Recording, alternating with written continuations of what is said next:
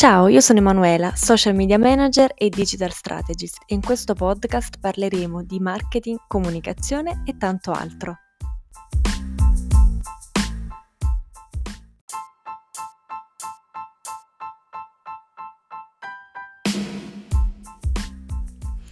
Ed eccoci finalmente arrivati a questa quarta serata del Festival di Sanremo. Che dire, è stata una serata bellissima per me personalmente è dir poco. È stata la famosa serata dei duetti ed è stata una meraviglia incredibile. È stato molto bello vedere diversi artisti comunque affermati a cantare su quel palco con i nuovi talenti e mm, davvero molto molto bello. Mi è piaciuto tantissimo. So che dirò 300 miliardi di volte tantissimo, cercherò di limitarmi eh, ma alcune scelte mi sono davvero mh, mm, piaciute tanto. C'è da dire che ogni scelta è stata fatta davvero in maniera strategica. Come dico sempre, io da appassionata di comunicazione mi domando sempre il perché di ogni cosa e vado sempre a scavare, a guardare ogni minimo dettaglio. Eh, perché eh, chiaramente c'è da dire che ogni cantante in gara eh, si è preparato facendo in modo che tutto eh, fosse perfettamente in linea con, con, il proprio personal brand, perfettamente in tema eh, con la propria comunicazione. Ecco perché dico sempre che tutto è comunicazione, ogni minima cosa che noi eh, facciamo è comunicazione. Alcune scelte dei duetti li ho veramente apprezzate tantissimo, ovviamente come dico sempre da spettatrice, come quella di Marco Mengoni che ha scelto, che ha duettato insieme al coro gospel ed è stata un qualcosa di wow, un qualcosa di incredibilmente emozionante. Probabilmente, eh, anzi, la sua scelta, non probabilmente, eh, la sua scelta è stata vincente, come poi abbiamo visto a fine serata quando è stato annunciato il vincitore della serata dei duetti.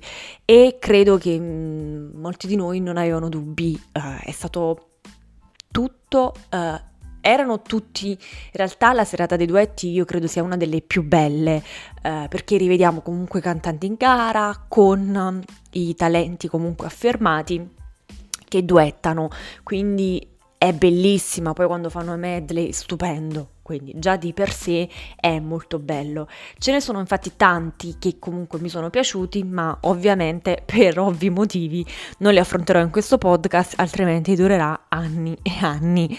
E ad editarlo come al solito sono sempre io. Ma a parte questo, credo davvero che questa vincita sia stata strameritata. Quello che mi sono chiesta, mi sono posta questa domanda, forse anche inutile, probabile, mi sono chiesta eh, chissà se questa vincita della serata dei duetti eh, per Marco Mengone sia un'arma a doppio taglio, perché io credo che lui sia, abbiamo avuto conferma, eh, uno dei papabili vincitori eh, di questo Sanremo 2023. E, ma ne vedremo, ne vedremo delle belle. Un argomento che voglio poi toccare subitissimo è quello di Paola e Chiara. Personalmente io le ho amate davvero alla follia. Ho amato questo ritorno perfettamente in stile con gli anni 90, un po' nostalgico e, e anche qui ogni cosa abbiamo la conferma che veramente ogni cosa è comunicazione. Credo che tutti avrete notato il loro merchandising con le magliette che hanno indossato con i loro nomi eh, Paola eh, e poi Chiara per sempre, che avevano scritto su, sulle loro magliette perfettamente nello stile degli anni 2000, con quelle um, magliettine bianche un po' pagliettate, quindi anche un po' cheap, no? E, però era in linea con la loro comunicazione. Quindi su questo eh, non possiamo assolutamente eh, ridire niente. Quello che posso dire è che dopo 20 anni, più o meno credo siano 20 anni, eh, sono tornate proprio con furore, come dice il loro, il loro pezzo.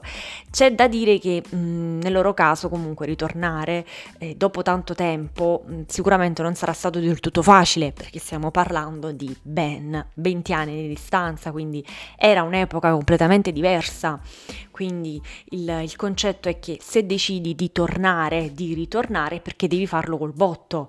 Quindi io nel mio piccolo mh, mm, mi sento di dire che la loro strategia è stata impeccabile perché è stata studiata in ogni minimo dettaglio per riportarci, poi ditemi se anche voi avete avuto questa sensazione, di riportarci negli anni 90, anzi negli anni 2000. È stato bellissimo perché penso che tutti abbiamo un po' rispolverato i ricordi, quindi ricordo, eh, ricordo comunque i loro album che oggi sembra impensabile comunque acquistare un album perché ascoltiamo comunque tutto sui, sui social, su Spotify, quindi mi sembra uh, veramente lontano anni luce e quindi è stato veramente molto molto bello. Credo che con questa serata ci siamo veramente eh, ripresi ufficialmente, ci siamo eh, ripresi, da come dicevo poi nel, nel podcast della seconda serata, ci siamo ripresi credo alla grande da quella serata un, un po' fiacca, quindi io penso che eh, adesso questa sera mm, ci aspettiamo il massimo da questa serata, ma ne vedremo delle belle perché poi col Sanremo è tutto il live, quindi ci sono comunque degli alti e dei bassi, non sappiamo mai quello che può succedere. Poi è arrivato il momento più atteso uh, di tutta la serata, credo, mh, mm, almeno da quello che mi riguarda personalmente, ma non solo, ma anche da quello che ho potuto vedere dai social, il momento più atteso della serata era appunto eh, uno dei casi di successo che stiamo vedendo soprattutto nel, nell'ultimo anno e sto parlando della fiction del momento di Rai. Sto parlando, ragazzi, si pronuncia in questo modo, Shostomara Foro, quindi detto da me napoletana, perché molti vogliono pronunciarlo, ma è, è, è proprio è impossibile da sentire alcune pronunce, quindi si pronuncia Shostomara Foro. No, c'è sta il mare a foro. No, ok. A parte questa parentesi un, po', un po' sciocca, eh, devo dire che è stato un peccato perché tutti aspettavamo questo momento e credo che almeno per me questo momento e credo che mh, mm, il momento sia durato veramente poco, tralasciando poi il fatto... Mh, Ditemi chi non si è accorto eh, di questo, penso sia stato un errore, eh, di, di, questa cosa, di questa situazione un po', un po, stra- un po anomala, eh, di quando sono usciti i ragazzi di Mare Fuori e... E c'era praticamente l'attrice eh, sulle scale in alto, ferma così, probabilmente ad aspettare che Amadeus la, eh, la, annunciasse e poi a un certo punto ho visto che è tornata indietro e quindi è, è ritornata dietro le quinte, quando poi Amadeus l'ha chiamata è rientrata. Vi prego ditemi che anche voi vi siete accorti di questa scena perché è stata incredibile, cioè sono morta dalle risate. Ma a parte questo... Ovviamente i ragazzi sono entrati cantando la sigla uh, della fiction, è stato molto bello, sono, ad oggi sono dei ragazzi molto amati, sono molto contenta uh, perché per chi ha visto la serie, per chi non l'ha vista, andatela a vedere subito perché poi il 15 di febbraio, se non erro, uscirà in tv la terza stagione, quindi le puntate nuove. Le prime due stagioni le trovate su Netflix e uh, è veramente una serie a me ha rapito il cuore. L'ho iniziata a vedere per puro caso e poi mi sono, mi sono affezionata attaccata morbosamente ai personaggi.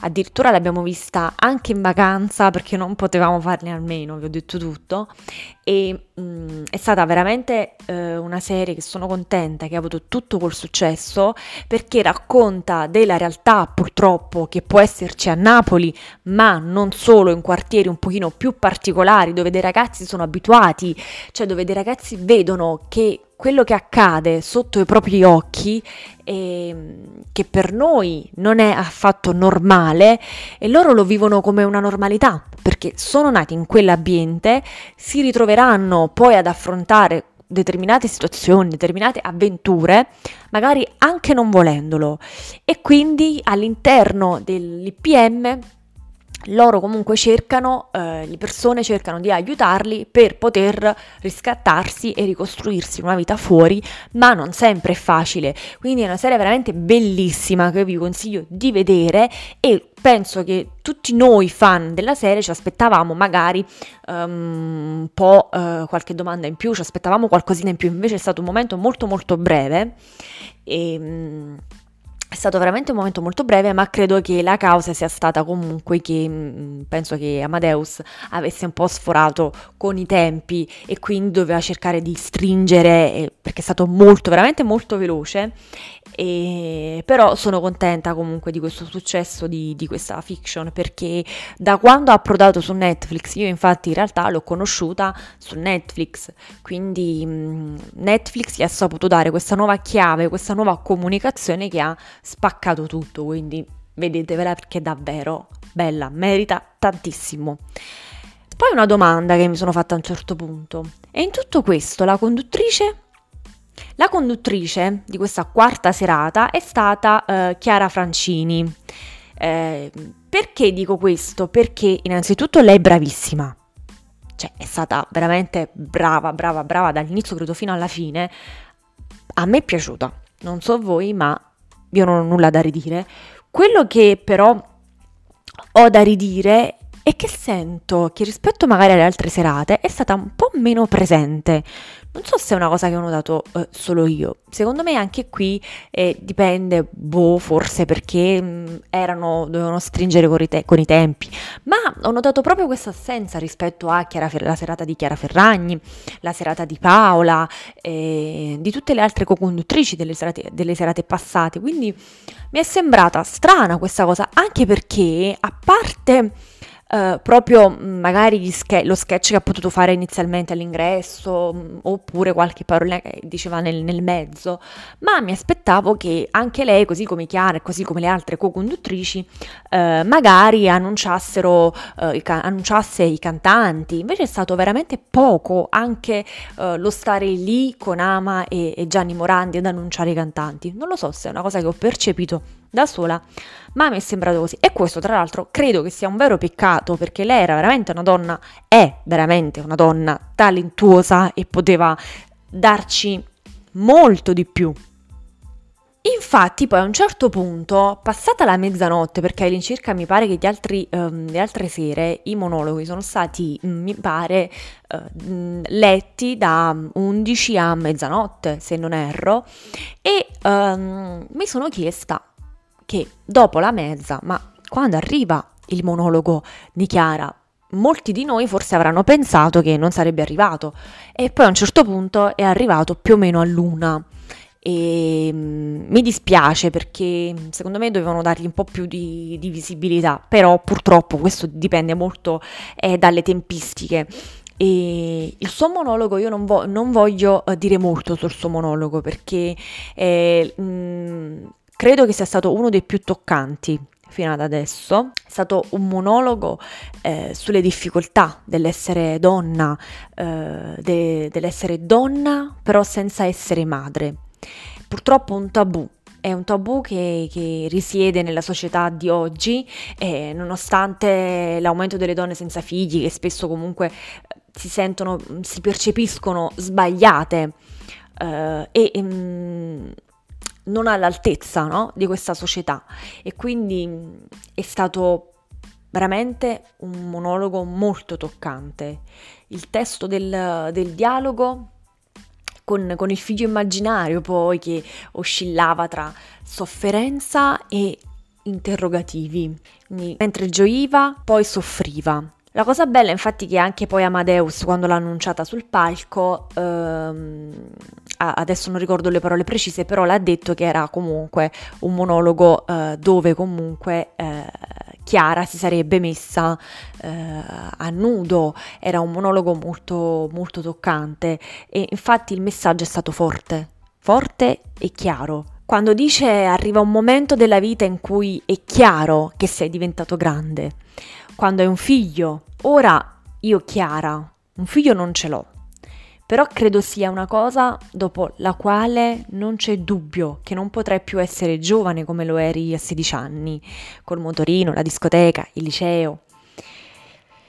E poi davvero vi consiglio di andarlo a vedere, ad andarlo ad ascoltare chi non, non l'ha sentito, perché io non mi sento di aggiungere null'altro se non uh, è stato molto bello vedere questo monologo perché il monologo era raccontava di lei, quindi è stato bello, è stato un messaggio forte, toccante, molto personale, recitato ovviamente, essendo poi lei un'attrice, eh, a tratti ho percepito qualcosa ehm, come dire, ho percepito che era un dialogo molto sentito da lei, eh, ho visto nei suoi occhi comunque, ho percepito quell'emozione. Infatti lei ha parlato appunto di sé, dei suoi pensieri nella sua vita e che fanno riflettere quello che oggi purtroppo ci impone eh, come donne la società. E, e non è un segreto questo, purtroppo. Mi sento di dire che è stato davvero un bel momento io vi ringrazio ancora per avermi ascoltato e ci sentiamo alla prossima puntata dello speciale Sanremo.